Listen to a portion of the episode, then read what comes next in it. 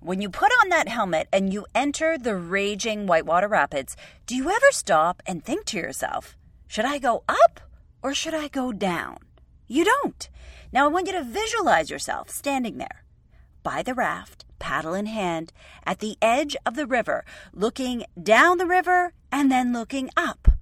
Looking down, looking up. Lock in this visual because we're going to use this later. This is your sad river rafter image.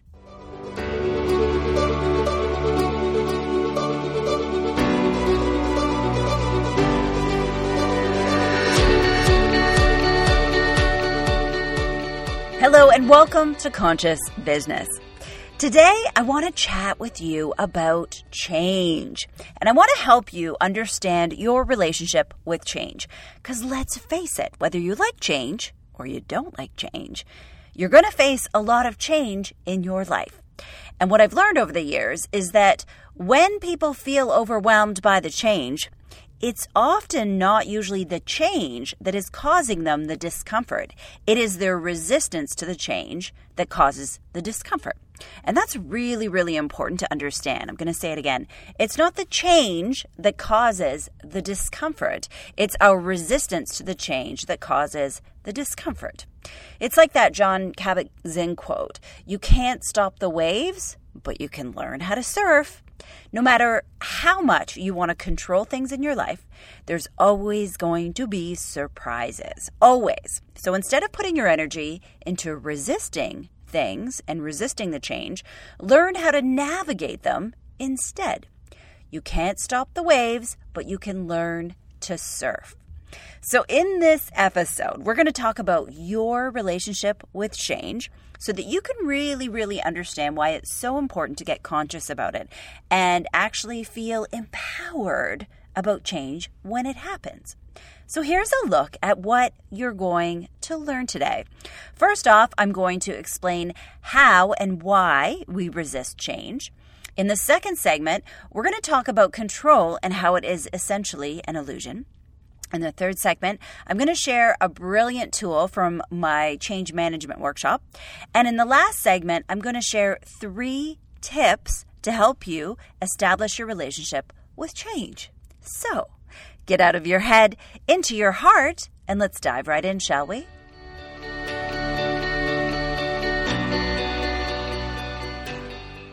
So, let's start off with how people resist change. And you know, I see this all the time with people.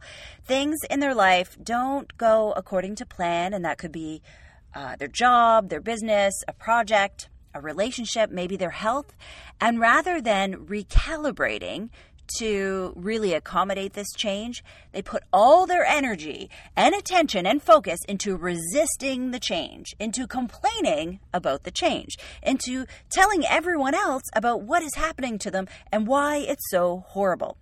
Now, the problem with this scenario is that all of their energy goes into resisting the change rather than just accepting the change and moving on to the new direction.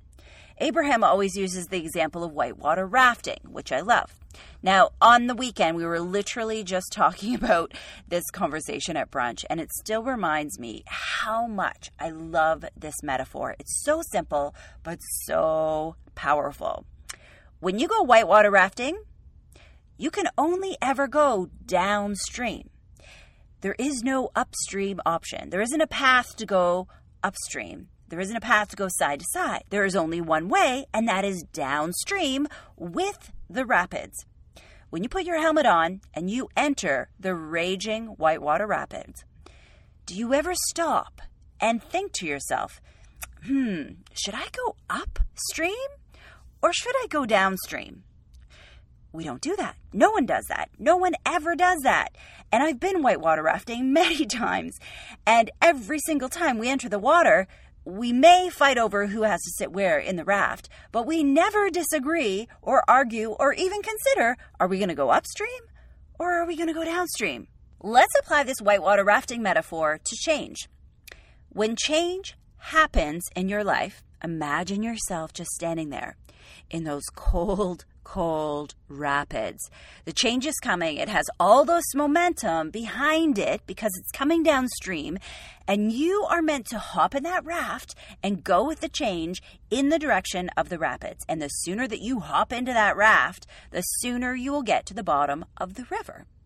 And yet, we so often resist change when it happens. We fight back, don't we? We fight back and resist what is happening to us, which is kind of like going up the river. It's like going upstream.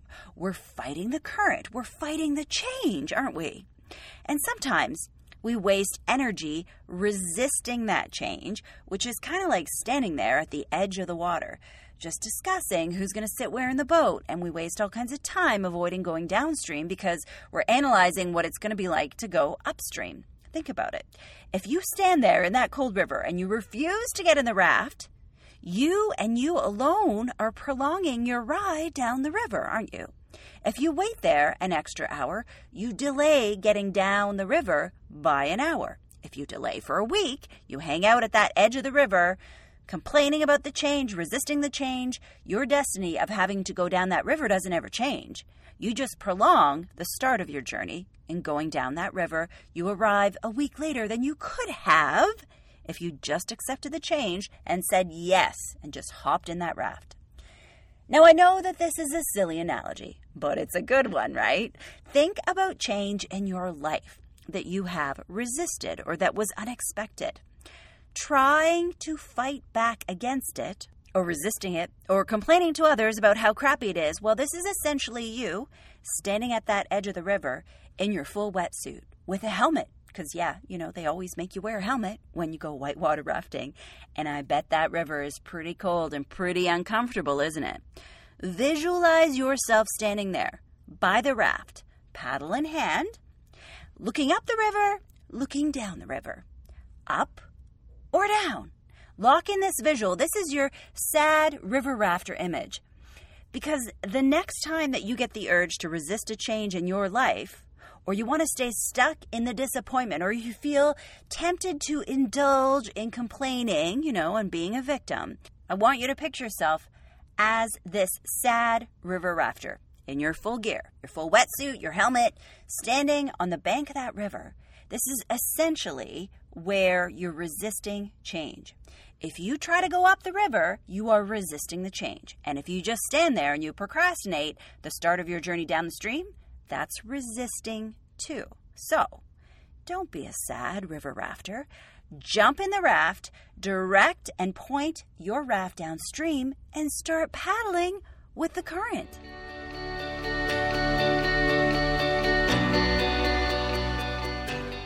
Now, we can't really have this conversation about change without discussing control.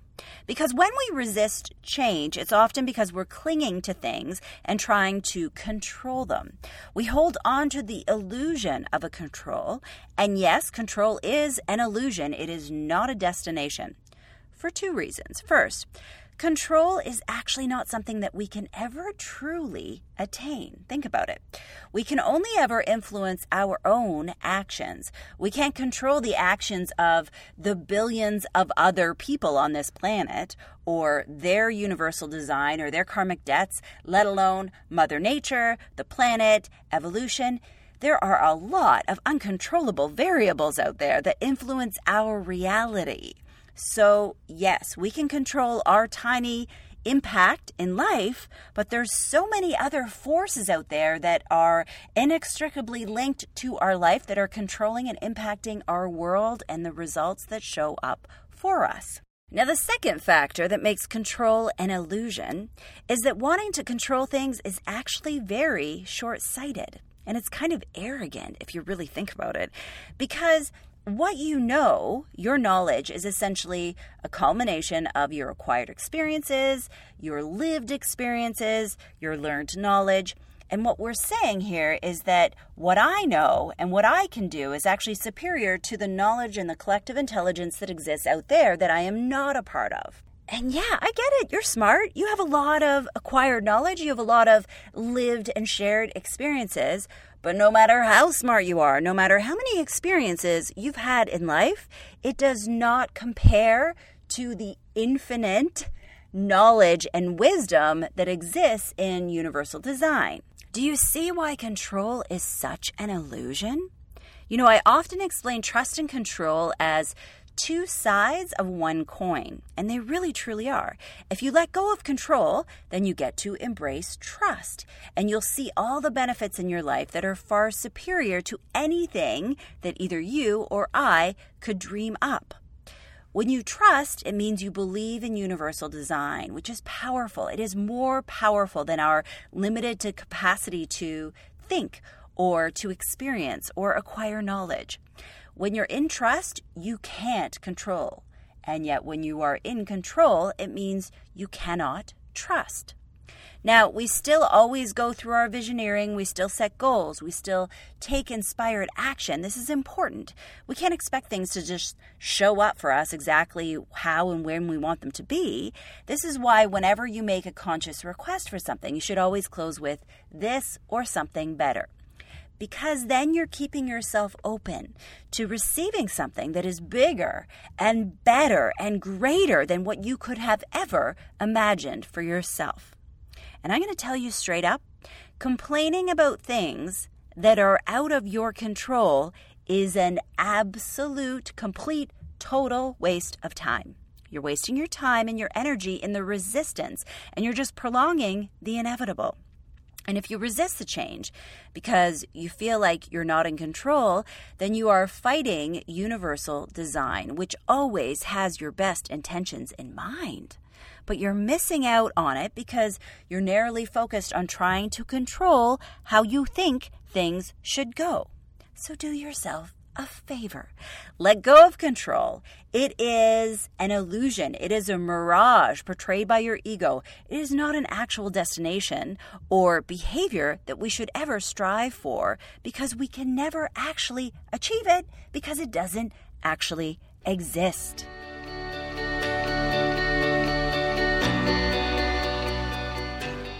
All right, in this segment, I want to share a really powerful tool that I use with my clients as part of my change workshops. I help everyone really understand their relationship with change, which is so important, and it really helps them to shift their perspective to feel more empowered.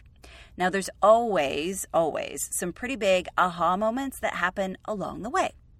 So here we go. Step number one I want you to write out a list of at least three, one, two, three major changes that have happened in your life. Now, they could be work related changes, they could be personal changes, could be recent, could be a long time ago. Just think of at least a minimum of three different changes, major changes that have happened in your life, and I want you to write them down. Okay? Step number two. Now I want you to reflect on each one of those major changes and I want you to think about how much resistance you had to that change. And what I mean here is how much did you push back, fight, deny, complain, prolong? How much did you resist that change? And I want you to rank it on a scale of 1 to 10. So, low on the scale, a 2 or 3 would be a small amount of resistance, and a 10 would be a heck lot of resistance. You are basically fighting it the whole way. All right, so that's step number two. Write down and reflect how much resistance you had to each one of those changes. Step three. I want you to reflect on whether these changes were internal changes or external changes. I'll define that for you right now. So, an internal change is something that you initiated yourself. It was something that you started, you chose to do, you dreamt up. And an external change is one that was thrust upon you. So, examples of, of external changes we often use are losing a job or a contract, uh, a relationship ending that wasn't your choice, or having to move places when you didn't really want to, either moving your home or moving to another city, another country. Now, I want to pause here for a second and give a huge shout out to Jason Little, who introduced me to this concept of internal versus external change in his Lean Change Management course, which was brilliant. And I have to tell you, understanding the difference between these two types of change whoa, this is so, it seems so small, but it's always these small little things, these subtleties that have huge shifts in people's life. And I have to tell you, understanding this difference, it's really, really going to help you to understand changes that have happened in your life. This is by far one of the most important topics that I discuss with teams. We always look at what their relationship and experience with change is, and whether this is change that they have actually initiated themselves. And this helps them to see how resilient they are to that change versus whether this was change that was thrust upon them, an external change. Now, I know that resiliency and grit are popular buzzwords these days. And if you want your team to be resilient, then you have, have, have to talk about change. You absolutely do. And it's important to understand how you deal with change on a personal level and also how you as a team respond to change. When change comes up, how do you handle it? Do you champion it? Do you ride the wave?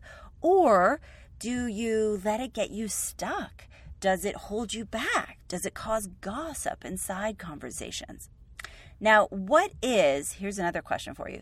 What is the best time to talk to your team about change and how to champion it? Well, the truth is, the best time is to actually talk about it before you need to. To talk about the change before you are in the change, or else you won't be able to navigate it very well.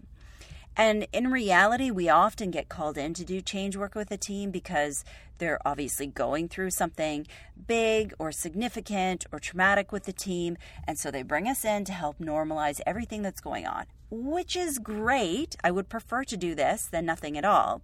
However, if you really, really want to run interference on change, if you want to get ahead of it, the best time to talk about change is before the change has actually happened. Why? Because this is your opportunity to really discuss it without everyone being emotionally charged with all the changes going on. Because it's hard for people to really grasp this concept. So, if you want to support your team and you want to champion change, get them to do this work before they need to do the work, before they are in the massive change. Now, this way of approaching things is what I call situational blueprinting, and it's one of the most important conscious business tools that you can ever really master. Doing this will help you get an edge because you're basically thinking about how you're going to handle things before they actually happen. And it's powerful because you get to dream up what you are going to do in terms of resilience, how you're going to blueprint it. And so when it does actually come up, you have a playbook of how you're going to handle it.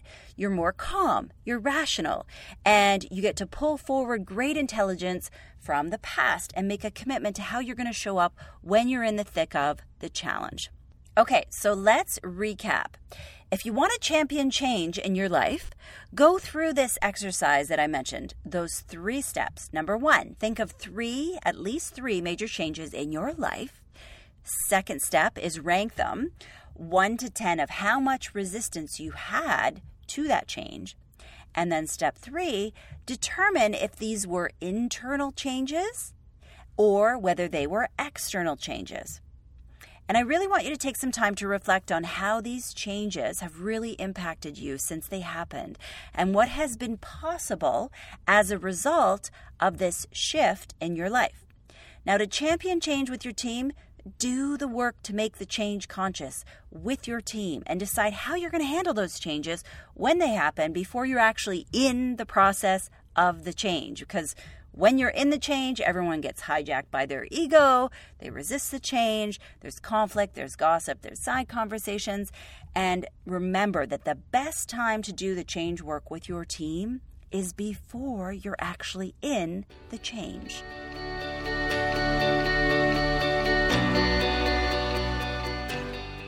Okay, I want to give you three great tips that you can use to better understand and navigate change. All right, I'm going to give you these tips right now. First tip, number one, is to champion change from the past. Now, this is really important. Look to the past to understand previous changes that have happened in your life and how they eventually turned into something positive.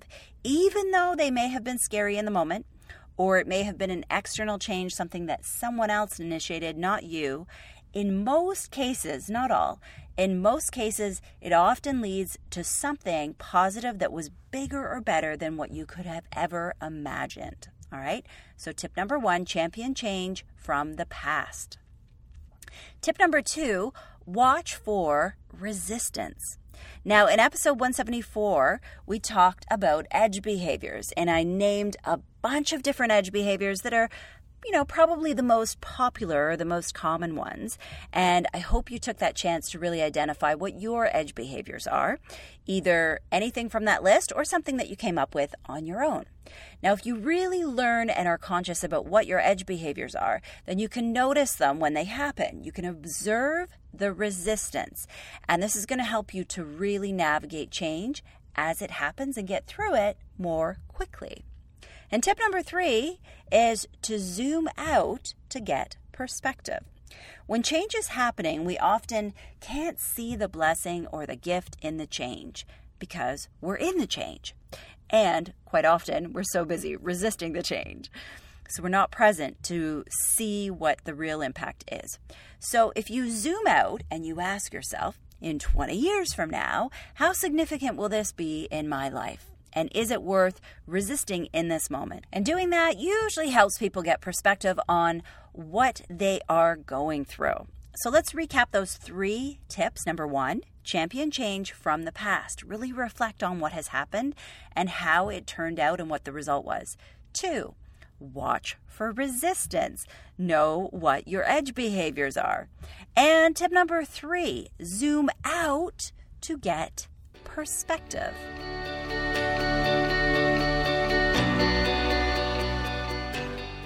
And it's time to start wrapping up this episode on change. Now, I really hope that you take the time to reflect on your relationship with change and really do that exercise that I walked you through, right? Those three steps. Understand how you react to change, get conscious about the difference between internal and external change. And to champion change with your team, do the work to make it conscious.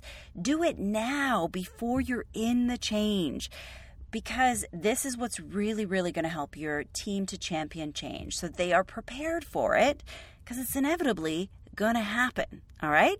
Now, on this theme of change, I want to give you a heads up and let you know that I am taking a mini break from the podcast coming up for the month of May and I have a bunch of really massive projects coming down the pipe and also doing a big intake of Retreat U, which is my online program for retreat leaders. Now, with all these projects coming up, I am going to take a pause on the podcast for the month of May. However, I will be back on June the 3rd with a brand new episode. So, just a heads up on that.